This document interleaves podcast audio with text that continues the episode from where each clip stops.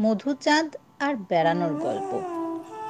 আমার মনে হয় হানিমুন ট্রিপ নিয়ে বিবাহিতদের সবারই একটা নরম, মিষ্টি, নিটোল গল্প পরম যত্নে বুকের ভিতর সামলে রাখা আছে। মাঝে মাঝে কখনো সম্পর্কে পড়া অভ্যেসের ধুলো ঝেড়ে সেগুলো নিয়ে অবসর পেলে খুলে বসি আমরা। শ্রাবণ মুখর লকডাউনের দিনগুলোর থেকে ভালো অবসর আর কি হতে পারে? সত্যি অমন ট্যুর কিন্তু আর দুটি হবে না। আধ কাঁচা, আধ পাকা ভ্যাবাচাকা খাওয়া খানিক ভুলে ভরা কিন্তু বড্ড মিষ্টি। বেচারা হাজবেন্ডকে হঠাৎ করেই কি ভীষণ রকম দায়িত্ববোধের পরীক্ষায় নাম লেখাতে হয়। নতুন বিয়ে করা বউয়ের কাছে মিস্টার পারফেক্ট হয়ে ওঠার একটা চ্যালেঞ্জ কিন্তু নিতেই হয়। আর মিসেস, তিনি তখন ভীরু কপতিনী, বাঘিনী রূপ ক্রমশ প্রকাশ্য। অবশ্য তাকেও কম শুনতে হয় না। এই আমার এক বান্ধবীকে শুনতে হয়েছিল, বৌমা, মধুচন্দ্রিমায় যাচ্ছ, যাও, কিন্তু দেখো খোকাকে আমার সমুদ্রে নাবিও না, খোকা আমার তুলা রাশি তো এহেন অবস্থায় আমিও আমার মধুচাঁদের গল্পখানা শুনিয়ে দিই। আমার শাশুড়ি মা অবশ্য ভীষণ উদার, কিন্তু তিনিও আমার গন্তব্য শুনে একটু ঢোক গিলেছিলেন। ভীষণ ছোট্ট মতন অচেনা একটা নাম। বিন্দু। মনে হয় উটকামান্ড কিংবা তিরুবন্দপুরম হলে উনি একটু ভরসা পেতেন। দু হাজার পাঁচ সালের গোড়ায় বিন্দু তখন সত্যি বিন্দুর মতো। ডুয়ার্সের দৌড় দিয়ে ঢুকে একদম ভারতের শেষ আর ভুটানের শুরু মানে বর্ডারের একটা ছোট্ট বিন্দুর মতো। সবাই তখন ঝালং বেড়াতে গিয়ে বিন্দুকে সাইট সিনের তালিকায় রাখত, জল ঢাকা হাইডেল প্রজেক্ট দেখার জন্যে। কিন্তু বিন্দু যে কি মিষ্টি কি মিষ্টি তা না থাকলে বুঝতে পারতাম না। জল ঢাকা নদীর তীরে কমলা লেবুর গাছে ছাওয়া, এলাচের গন্ধে ভরা ছোট্ট একটি পাহাড়ি গ্রাম। দিব্যি মনে আছে মাত্র আশি টাকা মাথাপিছু ভাড়া দিয়ে শিলিগুড়ি পানি ট্যাঙ্কি মোড় থেকে শেয়ার জিপে উঠেছি বিন্দু আসার জন্য। ইচ্ছে করেই লোকাল ট্রান্সপোর্ট নিয়েছি, যাতে পাহাড়ি মানুষগুলোর সঙ্গে মিশে গল্পে গল্পে রাস্তা কেটে যায়। আর বিশ্বাস করবেন না, এমন আদরে ওরা আমাদের নিয়ে গিয়েছিল, ওদের গ্রামের অতিথির মতো। গাড়িতে আছে গ্রামের একমাত্র ডাক্তারবাবু। ভাববেন না আমাদের এখানকার মতো কেউ কেটা গোছের এক স্কুলের টিচার বাচ্চা কাচ্চা সহ পাহাড়ি দম্পতি, হিন্দি গানের কলি ভাজা ছোকরা ড্রাইভার কিন্তু কি ভালো সবাই। আমার হাজার কৌতূহলের উত্তর দিতে দিতে, গাছ চেনাতে চেনাতে এক গাড়ি খুশি ভরা পাহাড়। একে একে পেরিয়ে যাচ্ছি সবুজ মখমলি চা বাগান। ঝিম ধরা আলো ছায়ায় জাফরি কাটা ধুপি গাছের জঙ্গল। খনিয়া চেকপোস্ট হাতিদের ভেঙে দেওয়া ওয়াচ টাওয়ার ছবির মতো সাজানো ঝালং। অবশেষে এলো বিন্দু। ওরা কয়েকজন রীতিমতো জোর করেই একটা লাগেজ নিয়ে এগিয়ে দিলেন গ্রামের শেষ মাথায়, যেখানে সিকিম থেকে নেবে আসা তীব্র খরস্রোতা জল ঢাকার বুকে ভুটানের শীর্ণকায়া সুন্দরী বিন্দু নদী মিশে গেছে। সেখানেই চার কামরার ছোট্ট একটা কটেজ। শিবাজি ইন, বিন্দুর একমাত্র টুরিস্ট হোটেল। করগের টিনের ছাউনি দিয়ে ঘেরা লাল নীল রঙের নিশান দিয়ে সাজানো। ঘরে ঢুকে দেখি ছিমছাম, পরিপাটি, বাহুলতাহীন ছোট্ট কাঠের ঘর। ঠিক তখনই শুনতে পেলাম ঝমঝম করে গর্জনে বয়ে চলা নদীর শব্দ। শব্দ লক্ষ্য করে ছুটলাম। দেখি ঘর লাগোয়া এক চিলতে ব্যালকনি। কাঠের রেলিং দিয়ে ঘেরা। তার একদম নিচ দিয়ে বয়ে চলেছে দুধ সাদা ফেনিল জল ঢাকা। নদীর অন্য পারে নীল পাহাড়ের শাড়ি নিয়ে দাঁড়িয়ে আছে ভুটান, এপারে ইন্ডিয়া। সব মিলিয়ে বিন্দু আমার চোখের পাতায় কি অপূর্ব ছবি এঁকে দিল, তা এত বছর পরেও একটুও ফিকে হয়নি। হোটেলের মালিক দেখি ততক্ষণে খোলা দরজায় এসে দাঁড়িয়েছেন। বছর চল্লিশের ভদ্রলোক, বেশ মোটাসোটা গোফটিও বেশ পুরুষ্টু, মাথা জোড়া টাক।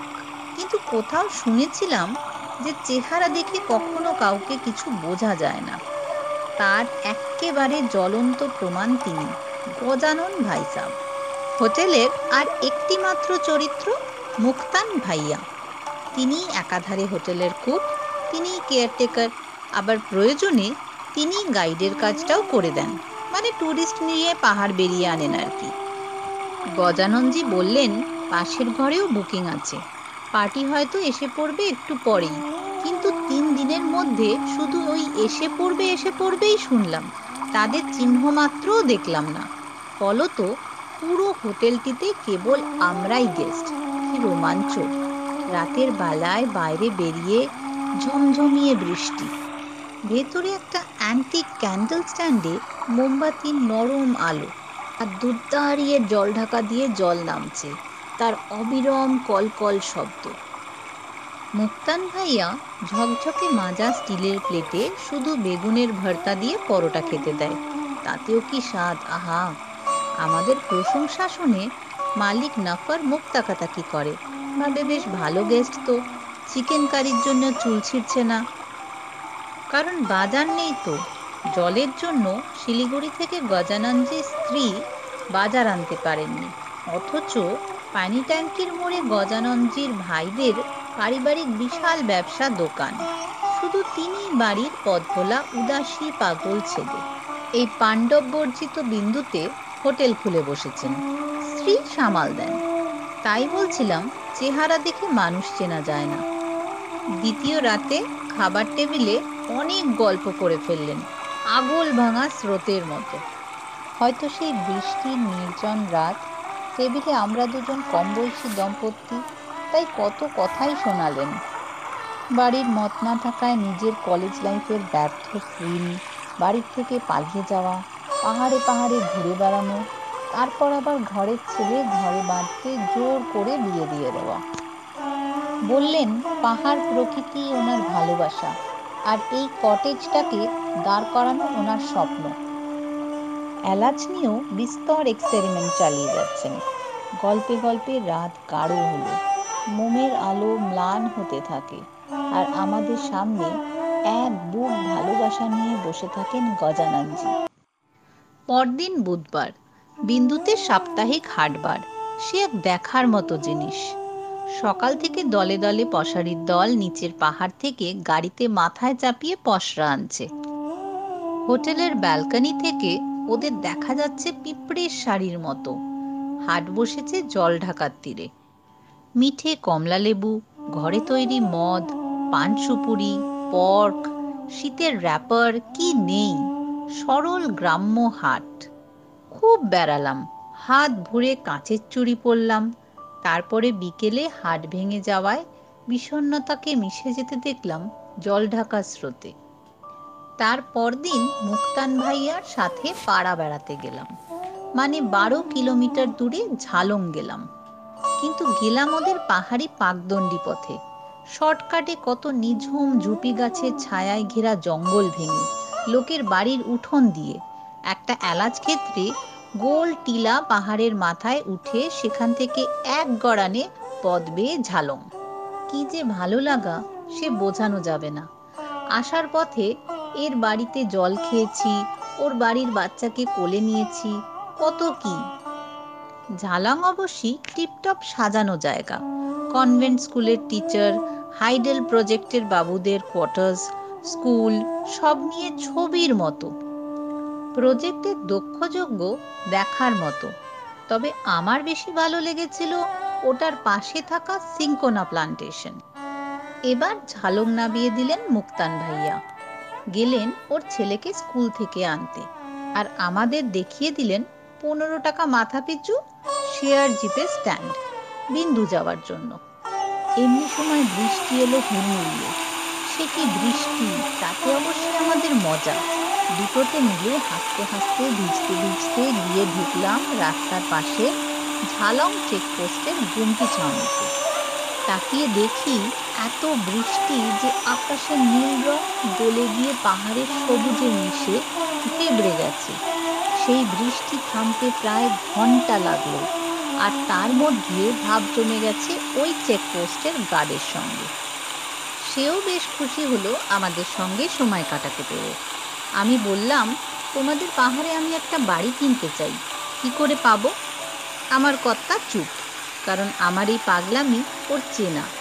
নেপালি গার্ড ওর চেনা চোখের হাসি মিলিয়ে বলল, পাহাড়ের মানুষ টাকা নয়, হৃদয় দেখে। লোক ভালো না লাগলে লাখ টাকাতেও জমি দেবে না, কিন্তু লোক ভালো হলে বিনে পয়সায়ও দিয়ে দেবে। শেষ দিন একরাশ মন খারাপ নিয়ে রেডি হচ্ছি। বেরোনোর জন্য। তখন দেখি এক গাড়ি হোমরা চোমরা গোছের লোকজন শিবাজি ইনের সামনে গাড়ি থামালো। গাড়ি থেকে নামার সময় আমাদের সাথে চোখাচোখি হতে এক ভদ্রলোক হেসে বললেন, বেড়াতে এসেছেন? খোঁজ পেলেন কি করে, বিন্দু? এ তো প্রায় ম্যাপের বাইরে। অদ্ভুত প্রশ্ন। যাই হোক দু চার মিনিট গজাননজির সাথে কথা বলে আবার হুশ করে গাড়িটা বেরিয়ে গেল। ভদ্রলোক যাওয়ার সময় আবার হাসি উপহার দিয়ে গেলেন। এবার গজাননজির কাছে জিজ্ঞেস করতে আসল কারণটা জানা গেল।